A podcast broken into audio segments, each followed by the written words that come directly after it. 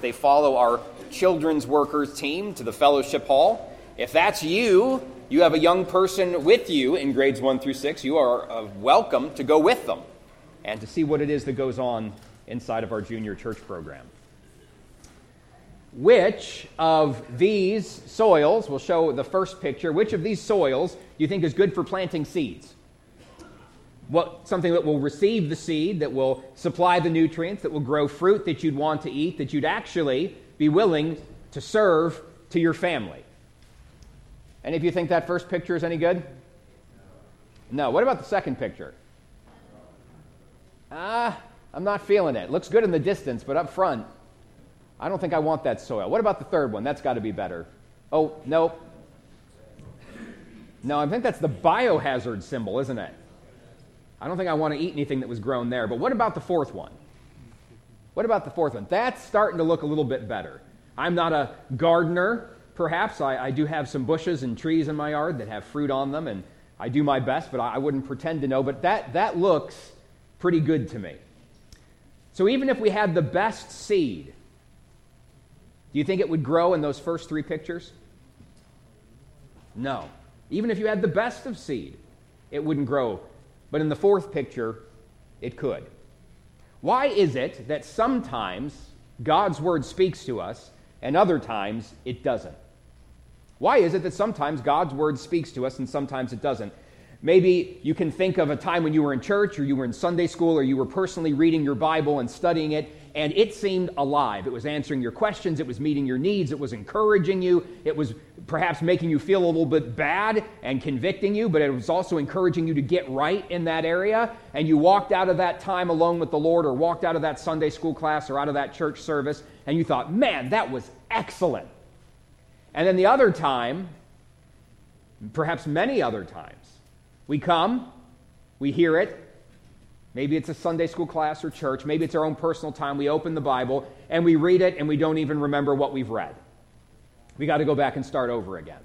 You know that there was a sermon, but you were looking at the, the ceiling, checking for water spots. You were, you were looking in the Sunday school class at the, uh, the light bulb that was out, right? You kept staring at the preacher and wondering, does he know that his tie is flipped the wrong way and that his hair's messed up?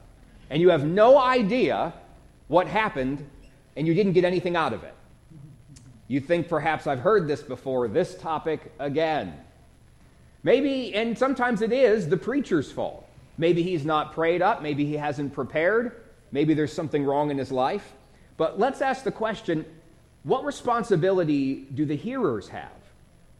in making sure that they get something out of the time that they're in church or in Sunday school, or when it comes time to just you and your Bible, and I hope you spend time just you and your Bible reading it. If you don't do that, I want you to know that you'll find up front on the Lord's Supper table and in some of the pamphlet holders on the hallways that you'll use when you exit today, there are Bible reading and prayer journals in there with a Bible reading plan on how you can read through the Bible in a year and also how you can organize your prayer life. I want to challenge you to do that.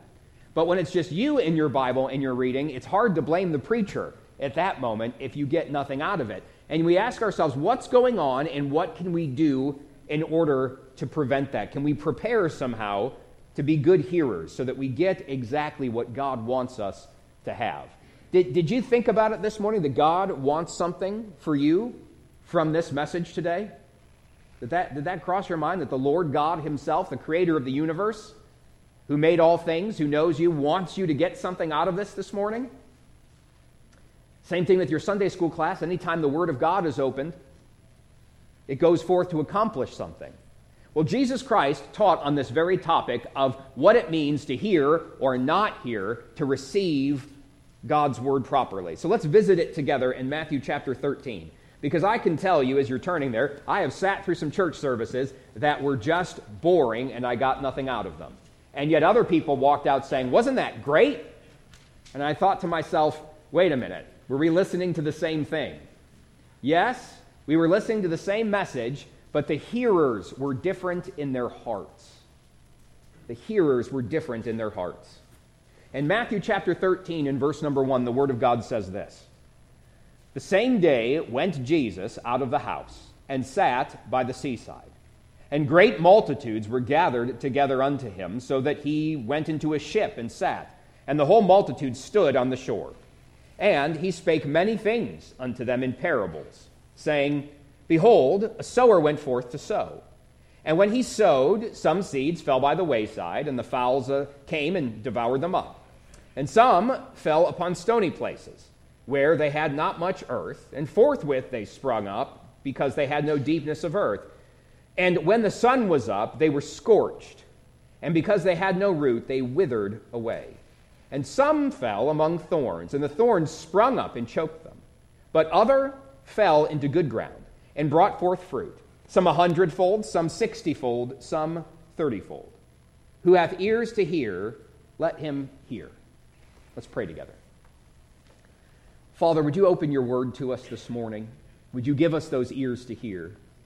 May you help us to be good soil that we might receive your word. Meet with us now as you promised, in Jesus' name. Amen.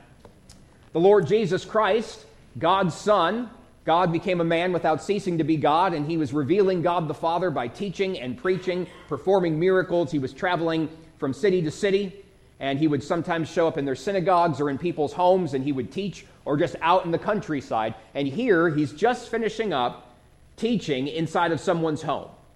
And after, perhaps it said the same day in our beginning verse, Jesus went out of the house and sat by the seaside. He was perhaps trying to get some fresh air. Because it seemed wherever Jesus went, crowds turned up. Especially by this point in his ministry, everyone has heard of the prophet of Galilee. Everyone's heard of Jesus of Nazareth, and they've come to hear what this man had to say. They didn't all understand who he was, they didn't all agree with what he had to say, but they all wanted to see some miracle, or maybe hear something from God, or be able to talk with their friends when they got home saying, I saw that prophet. And so they would gather together, and Jesus, though he was God, he was also a man, and he was trying to get some time to himself.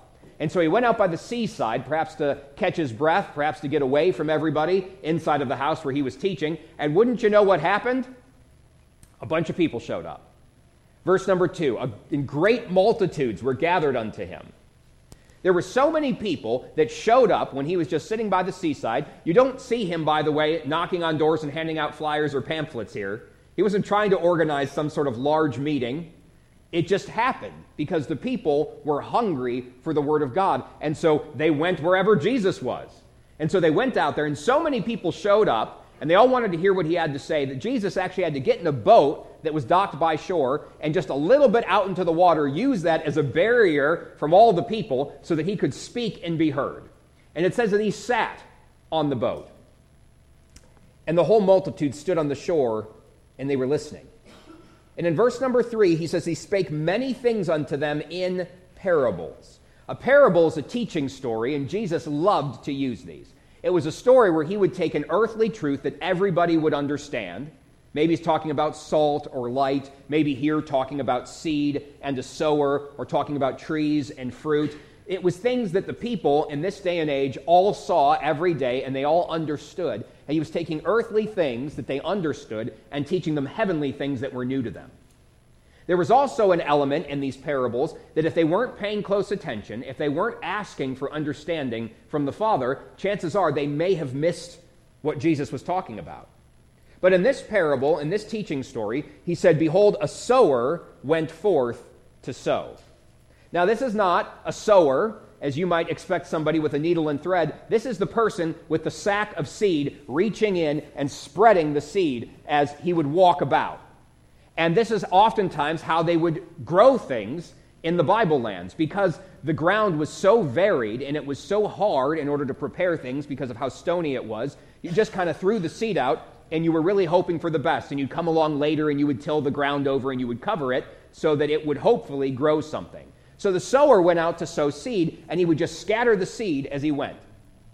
Verse number four says, And when he sowed, some seeds fell by the wayside, and the fowls came and devoured them up. It, it continues on talking about the different places where the seed fell. We find four different types of ground where the seed fell. We find, as we see here, by the wayside. That's the packed down earth that people are always walking on. You've noticed uh, how trails form. perhaps out in the metro parks or if you go hiking in places where people keep walking, the ground keeps getting packed down more and more. It becomes harder and harder. And for those of you that know, Uh, when you're gardening, you can't just throw seed on hard packed earth and expect it to grow, can you? That's just very, very unlikely. It also talked about another type of ground that was, that was shallow, it was stony ground. Right? There's lots of rocks in the Bible lands. They had to go to a lot of trouble to get all the rocks out of the field if they were going to farm it. But then there was bedrock underneath the ground, and it wasn't that far underneath the ground right? You have to dig in this area a pretty good ways before you're going to start hitting large amounts of bedrock, but not in the Bible lands. And so seed fell there where there was only a little bit of dirt where it could grow. And then you've got the place where there was already seed in that ground, but it was not the good kind of seed, it was the bad.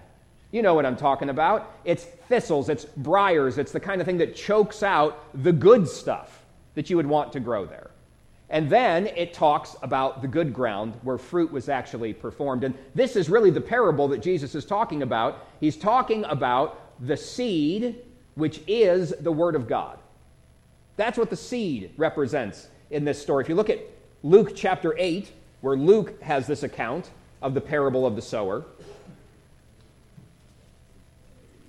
Jesus tells his disciples the definitions of all of these things as they asked him when they gathered together later. Because even Jesus' closest followers at this point had questions. By the way, it's not bad to have questions. You need to get your questions answered. You really do. I know some people think that they're bad Christians if they ask questions, especially the questions that they think are hard. But if you and I don't get the answers to the questions that we need, we will be plagued with doubt. And young people, if you don't get the questions answered that are in your own heart and mind, that are leaving doors of doubt open, I promise you that something will come along and it will knock you flat and you'll lose your faith. Because this world is no friend to the children of God. It says in Luke chapter 8 and verse number 11 Now the parable is this the seed is the word of God. So no longer are we just talking about a sower, but the sower spreading the seed is like a preacher spreading the word. And it's Jesus is using, as you can imagine, himself as an example of a preacher, and he is casting it out, and the word is going forth, but it falls in different places. Well, the word doesn't fall in different places, it falls on different people. And different types of people are like these different types of soil because of what it is that is going on in their heart. And as we continue in this sermon series on the heart, as we focus in 2023 about the inner life and the heart of the matter, this parable is absolutely foundational because the people and their hearts are going to determine whether or not there's any fruit that grows, which is where we see God changing somebody's life and giving them that which they need. So in verse number four, back in our passage of Matthew 13, it says, And he sowed, when he sowed, some seeds fell by the wayside, and the fowls came and devoured them up. This first type of ground is given to us as though a packed down pathway. It fell right next to it. This is, this is hard, compacted earth. In verse number 19, it says, When anyone heareth the word of the kingdom and understandeth it not, then cometh the wicked one and catcheth away that which was sown in his heart. This is he which received seed by the wayside. In other words, the seed came, it fell, it hit a heart that was so hard that it could not penetrate. It could not make its way in. It could not make its way in. And before there's a chance for the ground to soften, before there's any chance for the, the sower to come back over and cover it, the enemy comes, the wicked one, the devil, Satan comes and steals that away. You say, how does he steal it away? He immediately bombards you with problems, with thoughts, with cares with anxiety, with all the things that happen, because you'll walk out of church today and you'll remember all of the things that you need to do before tomorrow. And your kids, if you brought them with you today, they're probably hungry and they want you to feed them. And if it's not your kids, then your husband's hungry or your wife's hungry. Or maybe just you're hungry and then you've got laundry to do to get ready for tomorrow, and then it's going to be a busy week, and maybe you got a meal prep. Anybody meal prep? Right? Anybody meal prep? Boy, I wish I did. It sounds really good until I do it. The enemy steals the word away so that it has no chance to get in because the heart is hardened. Is there any fruit in that ground, that hard, packed down earth? There's, there's no fruit there. There's no fruit in that type of person's heart. Verse number five says, Some fell upon stony places where they had not much earth, and forthwith they sprung up because they had no deepness of earth.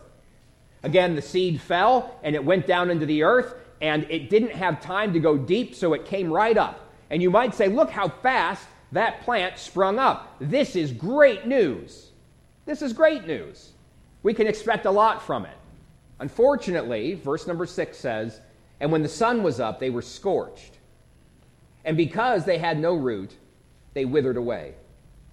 Sun can damage plants. The plants need the sun, but if they get too much sun or too hot of the sun or sun at the wrong time of day, it will actually wither them. One of the ways that they can withstand that is if they have a deep root, they can pull the moisture up out of the ground in order to keep them from drying up. That's what it means to wither up. But if there is no root, you know what happens? They can't stand the heat. And so they wither up. Jesus translates this for us in verse number 20. But he that receiveth received the seed into stony places, the same is he that heareth the word, and anon with joy receiveth it. So what happens is somebody hears the word and they're excited about what they've heard. And it says anon or immediately or straightway, they, they receive it. And it looks like, hey, this is great. I love this. Yet, verse 21, hath he not root in himself, but dureth for a while. He says there's no real root there, and he can only endure, he can only last for a short time. For when tribulation or persecution ariseth because of the word, by and by he is offended. What ends up happening is it sounds good when there's no problems, but as soon as the problems hit, we find out that this seed never really took root. And it never ended up bearing fruit because the oppression, the persecution, you say, what kind of persecution?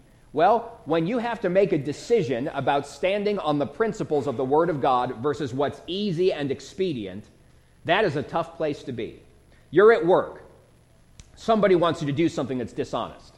Good for the company, maybe it's bad for the customer, but you know that God would be displeased if you did it. Because they're asking you to lie, they're asking you to cut corners, they're asking you to deceive the customer, they're asking you to, to do less than honorable work and you're put in a place where if I say no, I could get in trouble. But if I say yes, I'm going to dishonor my God. And they're put in that place, and because they have no deep commitment to Christ, they cave. And there is no change in their life. Or, young people, you're at school, you're with your friends, you're out somewhere over the weekend and they decide, we're going to go do this thing. We're going to go here, drink this, smoke that, take this, party this way, be with these people. We're going to do this thing, watch this, listen to this. And you know in your heart that if Jesus was there, you'd be ashamed to be involved in that. But because your friends are saying, come on, let's go, this is going to be great, we're going to have fun. You'll be one of us. And you're pressed between your reputation with those people your reputation at school, your reputation with your peer group, and pleasing your God. And if you don't have deep commitment to Christ in that moment, it'll be easy to collapse. And the Word of God will never change you because we're not good soil in those moments. By the way, young people, I have terrible news for you. Peer pressure and the desire to have a good reputation among your peers doesn't end when you leave school. There's lots of us adults that cave because we desire the approval of men more than the approval of God because it's easier in the moment. It's easier in the moment. So you can't just wait and hope that you get older and that the problem goes away. You see, that's what it was like. Now, in Jesus' day, when he was telling them they were going to face persecution like you and I have not seen in this country, they were going to face perhaps getting disowned by their family, maybe losing their livelihood, maybe not being able to worship in the synagogues or the temple anymore maybe getting uh, called certain names. That's, that's what happened to the people that believed on Christ once there was the great division between those that believed on him and those that didn't. They might actually lose something. In some places around the world today, uh, especially in countries uh, in the Middle East. If you become a Christian, you can end up losing your family, you can end up becoming jailed, you can end up losing your life. North Korea, other places like that, where there is a great price to pay. And somebody says, I love the idea that God sent his son because he loved me so much. He sent his son to die in my place, to pay for my sins, so that I can become his child. I can go to heaven. I can have eternal life. This is fantastic. And then all of a sudden, you find out that you're on enemy territory. Now that you belong to heaven, you're no longer a citizen of this earth alone, you're a citizen of heaven. And you get put in a hard situation. And if there's no deep root in that moment, we collapse. And the Word of God does not complete its work in us. Verse number seven talks about another type of soil, and some fell among thorns, and the thorns sprung up and choked them. What is that about? Well, we know that if the seed got choked out by the thorns, it didn't grow. It didn't grow properly. Have you, have you ever tried to uh, plant something and there just wasn't, the, the other plants around it were just too big and it died off, or they grew too quickly? You can see why in large forests that have very developed canopies, you don't really find a lot of brush in the center of the forest, do you? Where do you find it? Well, you find it on the edge. Why? Because those trees have overshadowed everything, and the, the leaves, the foliage is so thick that there's no sunlight to come down, and these smaller plants that try and grow there, they're just overshadowed. Nothing ever comes of it. Only on the edges where the sunlight gets through is there enough for these other plants to even make an attempt to grow. And so this is the seed that gets overshadowed, that gets choked out by something that becomes larger and takes what it should be receiving and uses it elsewhere. Jesus says in verse 22 He also that received seed among the thorns is he that heareth the word, and the care of this world and the deceitfulness, deceitfulness of riches choke the word, and he becometh unfruitful.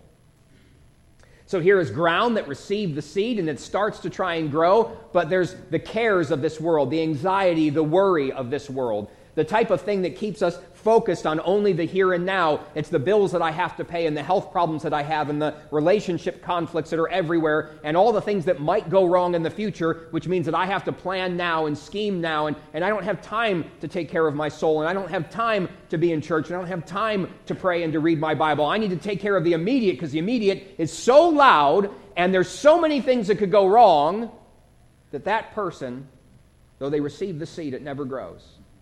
They become unfruitful because they're choked out by the anxiety of this life, because their eyes are so down at the problems that surround them that they, they never take time to look up.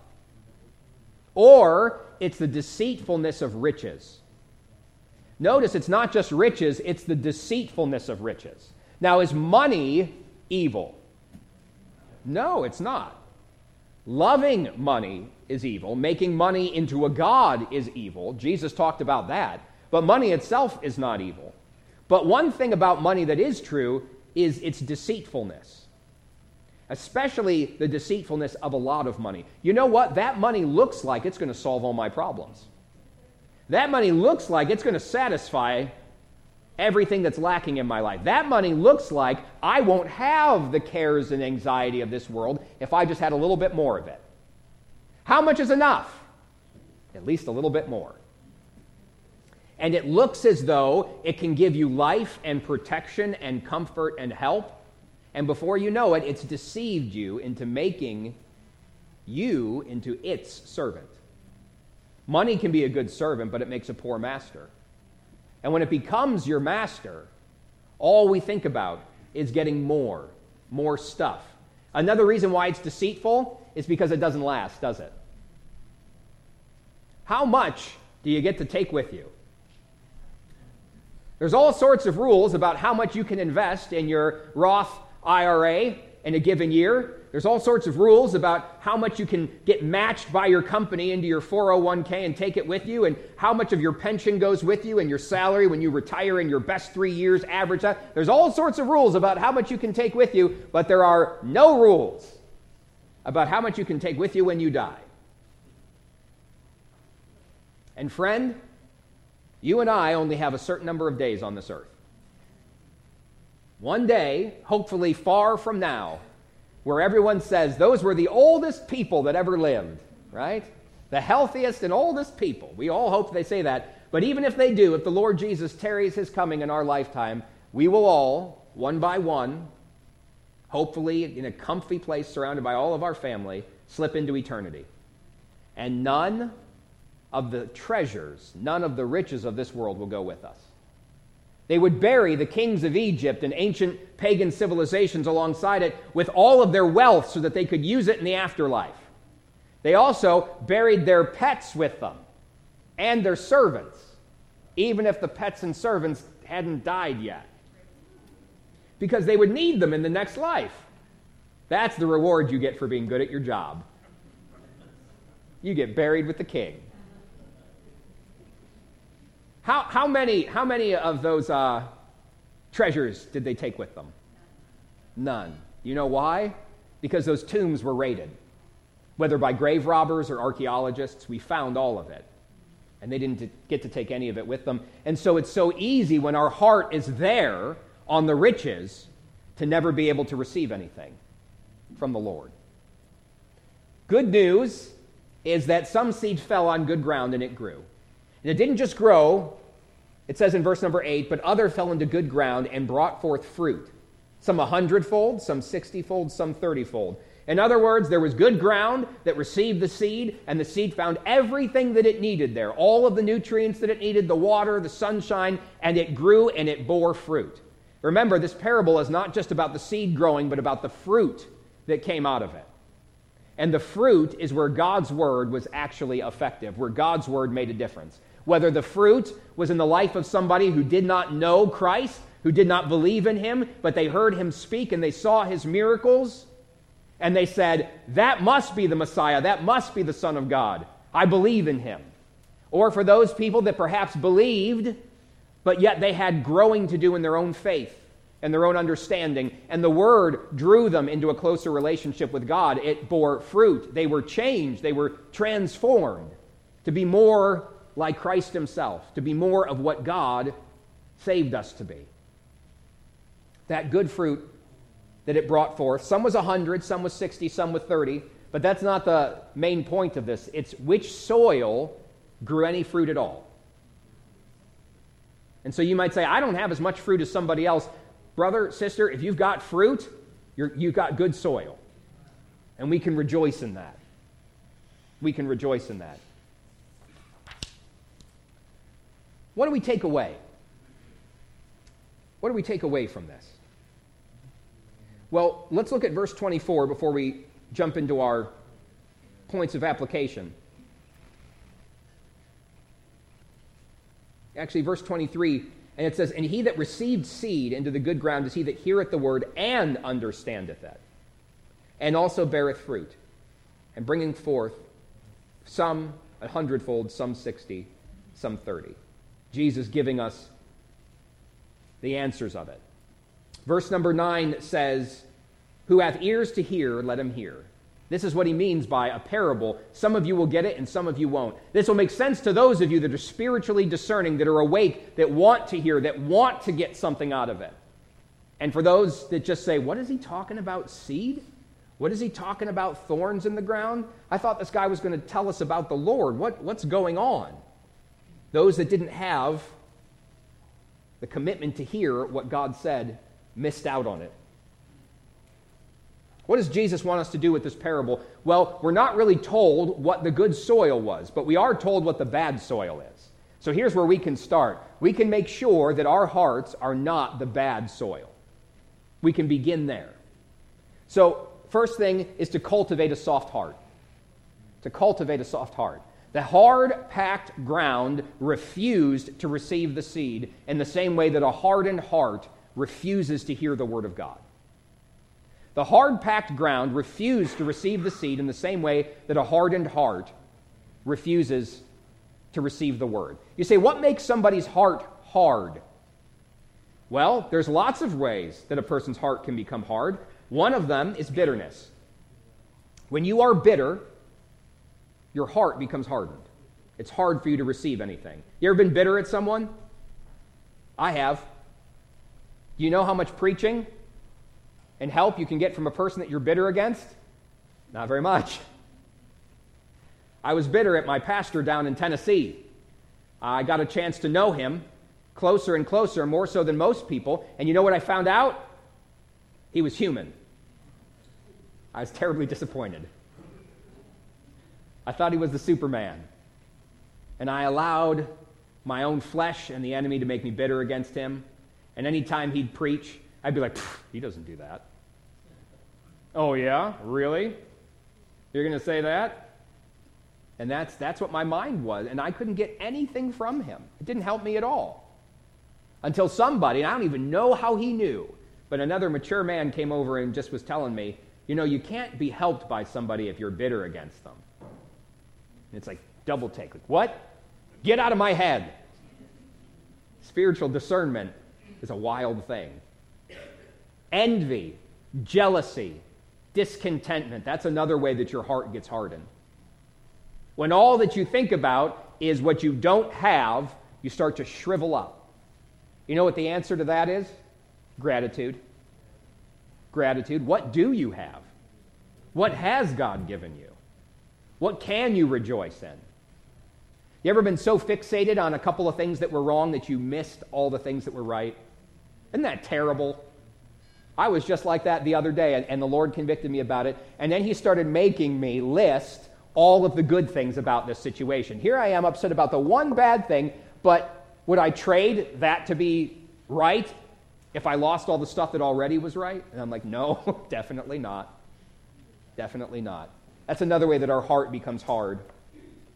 Doubt can harden your heart and make you unable to receive the word. Doubt can do that because you're wondering, is this even true? Is this even true? Is this just his opinion? And can I even trust the Bible? Can I trust the Word of God? Friends, you've got to get your questions answered. That doubt will eat you up. I understand that every once in a while we have moments where we say, I do not understand what God is doing. And it can lead us down this spiraling rabbit hole in our head where we start to break it all apart and we end up there in our own mind thinking, I wonder if any of it's true. And then we remind ourselves what we do know to be true. And we can find ourselves standing on solid ground of faith again. By the way, if any of you either have questions about whether you can trust the Word of God or are having difficulty sleeping at night, call me and I can help you with both problems. Because either you'll get your answers or you'll fall asleep listening to me. Because I get excited talking about that and I get nerdy on the details. Here's, here's the end of the spoiler alert the Word of God is reliable. The Word of God is reliable. It passes every test of historicity that anyone could level against it. The only the historians believe that the Bible is accurate and its historical narratives. The only people that don't believe it are those people that either hate God or don't believe that the Word of God is the Word of God and they want it to be less than, and so they come up with all sorts of silly reasons not to believe it. It more than holds water. I'll stop there before you get a second sermon for free. Ask God to soften your heart. Ask God to soften your heart, to show you the things that are there that really ought not be there, the things that are keeping you from getting everything that He wants you to have. Second of all, we need to commit ourselves deeply to Christ. We need to commit ourselves deeply to Christ. Just like shallow ground that leaves no room for a root to form will eventually be the death of that plant once it runs into hardship, you and I, if we only have a shallow commitment to Christ, will eventually end up not producing fruit because we have no root to bear the hardships of life, the persecutions, the disappointment. A shallow, passing commitment to Jesus is not going to withstand the attacks of our enemy. And we do have an enemy. We have an enemy in ourselves. You ever heard the phrase that I'm my own worst enemy? That's the saboteur that even those that know Christ still have in their flesh that draws them towards doing wrong. We have an enemy in this world, this world system, this whole way of thinking and living, their motivations and goals and desires, where they leave God completely out of it. It becomes very selfish and very wicked very quickly. And then you have the enemy himself, the adversary, the devil, who would love for nothing else than to keep you in a fruitless life where the Word of God never helps you, either to know Christ or to grow to become like Christ. Decide now that you will follow wherever Jesus Christ leads you and through whatever he leads you. I, I have seen things that make me shake my head and wonder why God lets people go through it. I really do. I mean, be honest. You ever seen anything like that? You ever seen anything? I've seen some things like that. Those are the moments when your commitment to Christ matters the most. Those are the moments when your commitment to Christ matters the most. I was, I was just thinking um, this morning about Brother Marion, Ward Narowski, who we're praying for. We are praying for. Here's a man who's devoted his life to the ministry, whether it was evangelism or pastoring, and he, is, he has been faithful. He, he has a whole troop of wonderful people that he has impacted, his family, wonderful folks, loves the Lord. And here he is with cancer in his bone marrow. Here he is uh, on treatments, not because he's going to get better, but because it might give him a little more time. And it makes him feel rotten. And you say to yourself in that moment, here is a man who did as good as you could ask from somebody who was a servant of God who committed himself. And you say, why? Why would that happen? The answer is very simple, unfortunately. Doesn't make it any easier to take. The answer is in this broken world, and it is a broken world, broken things happen. When sin cursed this world and ruined it, when sin polluted the bloodstream of mankind, this world became a broken place. And when you're in a broken place, broken things happen. It's a part of it. It's, it's not God being merciless, it's not God being mean or evil, it's, it's just a part of it. It's a part of what happens when we live in this world. But when you're in the middle of that, what I just said doesn't give you any comfort. Right? So imagine you go to a bad neighborhood for something, maybe for work. You go to a bad neighborhood, and while you're in there, somebody breaks into your car, steals your, your stuff out of your car. You come back out, you find that. You say, Pastor, you're not going to believe what happened. Somebody broke into my car. Well, where were you? Oh, that's why. In that neighborhood, those things happen. And you're like, well, thanks. That doesn't make me feel any better. No, you need something more than that, don't you? That's where the commitment to Christ, remembering all that He's done for you, to think of the great Savior who went to the cross so that you could be with Him forever. Though you and I sinned against God and we were the ones who did wrong against Him, He was the one who mounted the, the reality's greatest rescue effort in order to save us from the punishment of sin, to save us from hell, so that we might have a way back to God. This Savior who on the cross showed such love and commitment, and his power, and his faithfulness, his compassion that never fails, that Savior deserves more than a passing commitment. And friend, if you want fruit in your life, you can't quit. You can't quit. You've got to stay strong. You've got to put that root deep and say, I do not understand why this is going on, but I do know who my God is.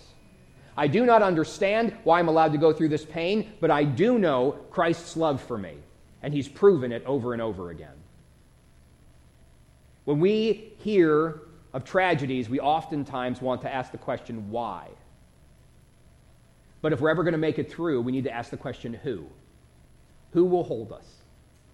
Who will bring us to the other side? Because even if you knew the answer to why, it wouldn't be enough comfort to bring you through. Commit yourself deeply to Christ. Lastly, set your affections on heaven and not on this world. As thorns and weeds choke out and overshadow the healthy plant, so the cares of this world and the lusts of its deceitful riches will choke out God's work in a person's heart.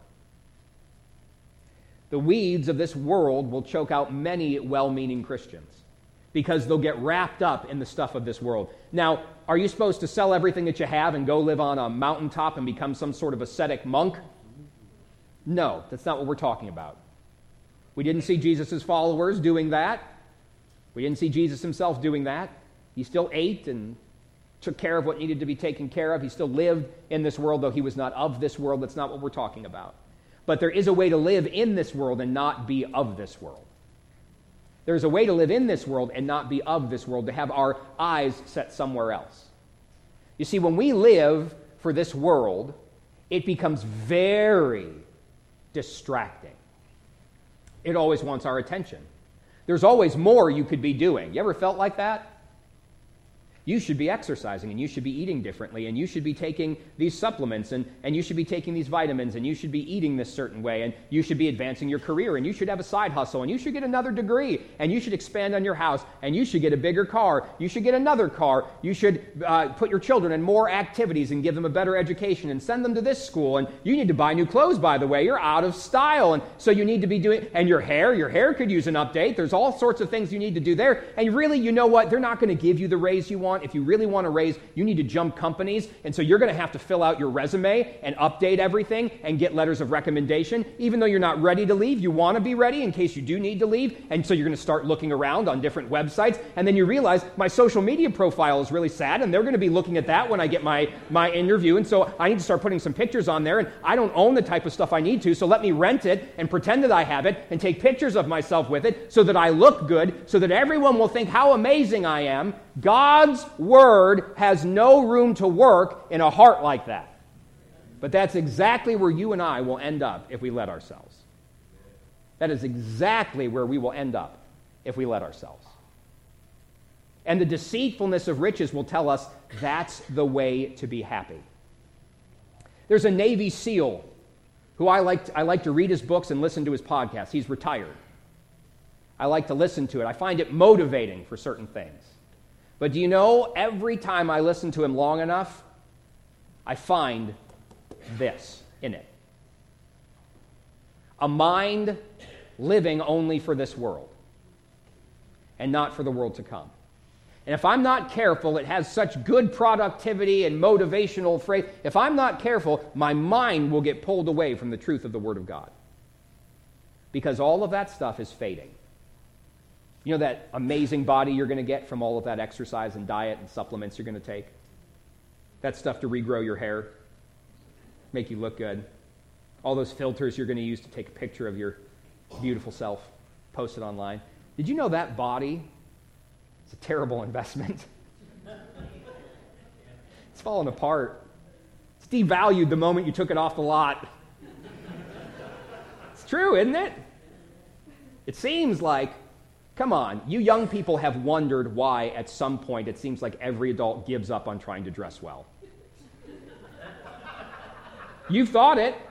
You know what it is? We've just decided to give up on trying to dress with the newest fashions. And so we dressed with whatever looked good when we graduated high school or college, and we just stuck there. because eventually you realize, ah, this is going to cost me more money than it's worth. I'm not going to pour any more money into this thing. Once you realize that this world is passing away, by the way, that job that you're killing yourself for, that job that you're killing yourself for, if you leave, they'll replace you in less than a month. If you're really good, they might replace you with two people. You can wear that as a badge of honor as you collect your unemployment check. There are things that are meaningful that God wants to speak to us about but the things of this world will choke it out. We need to pull those weeds. We need to beware of the deceitfulness of riches. We need to get our eyes up of off, off of all these problems and look at the one who can solve those problems and set our affections on heaven and not on this world. But other, other seed fell into good ground and brought forth fruit, some a hundredfold, some sixtyfold, some thirtyfold. Would you bow your head with me and close your eyes for just a moment? In our church, we have something that we call a time of invitation where we invite you to act on what it is that God has spoken to you about. And that's what we desire when we gather together, when we hear the Word of God, is for God to speak to us. And that's why this whole message was about being the right kind of soil to receive what it is that God has for us. Maybe you're here today and you say, I've never heard anything from God at all. I'm not entirely sure why I'm here today. Maybe you just decided to, to pop in. Maybe somebody invited you. Maybe you tuned in because somebody shared this online. But you, you might say, I've never heard anything from God. I don't even know who God is. I, I'm not a Christian. I'm not a church person. But you did mention about a Savior, and you did mention about hell, and you did mention about eternal life and heaven. And you say, You've gotten my attention. I don't know where I'm headed, but I, I most certainly want to make it to heaven. If that's you this morning, you're not sure that your sins are forgiven, you're not sure that heaven's your, your home when this world's over, I'd like to pray for you. I'd love you to come to Christ this morning. I'd love for you to make that decision to believe that Jesus died for your sins and rose from the grave and to ask Him to forgive your sins and be your Savior. I know that that might seem unusual. I know that might seem intimidating, but I'm praying for that. If that's you and God's working on you and you say, I, I don't know where I'm headed, but God has got my attention about heaven and hell and eternity, with every head bowed and every eye closed and no one looking around, would you just slip your hand up so I could pray for you? You say, God's got my attention. I'm not going to call you out. I'm not going to come to you. I'm not going to embarrass you. Just between you and me and God, I want to pray for you. Amen. Anybody else this morning that says, God's got my attention on that, and I'm just not sure where I stand? Anybody else? Then, believer, what kind of soil? Do a soil survey in your heart. What kind of soil do you have? Have you noticed a lack of fruit? Have you been bored with your Bible? Has church been a chore? Has Sunday school been something that you've avoided? Maybe there's something wrong in the soil. Maybe your hard heart, because of bitterness or anger, because of unforgiveness, has kept you from hearing from God. And you're tired of not hearing from God. Maybe your discontentment and your jealousy over the things that you don't have, or just anger at how something didn't work out, has kept God silent from you, and you want to hear from Him again. You, you want to have fruit in your life again. But you know that your, your heart is hard. I want to pray for you. Is there anybody like that this morning with every head bowed and every eye closed? Amen. Amen. My heart is hard. God, soften it. Anybody else like that this morning? Just slip up your hand and right back down. I want to pray for you. Thank you. Friends, are you ready to stand for Christ even when it's hard? Have you found yourself at work or at school or among friends, classes, even in the, in the home? Where you know you ought to be standing for what's right, but it's just so much easier to cave. It's just so much easier to go with the flow. It's so much easier to, to just watch with them and go with them and drink with them and smoke with them and, and to party how they party or to cut the corners or to make the extra money. To just do what it is, to just tell a little lie, a little bit of deception. And you say, God has gotten a hold of me. That's choking. That's, I have no root in me, and I need a root. I have no endurance, but I need it. I want to pray for you. Is there anybody like that that would just slip your hand up right back down, just between you and me and God? Amen. Amen. Say, I'm tired of going with the flow. I need to stand for the Lord. Lord, give me root to, with, to endure it.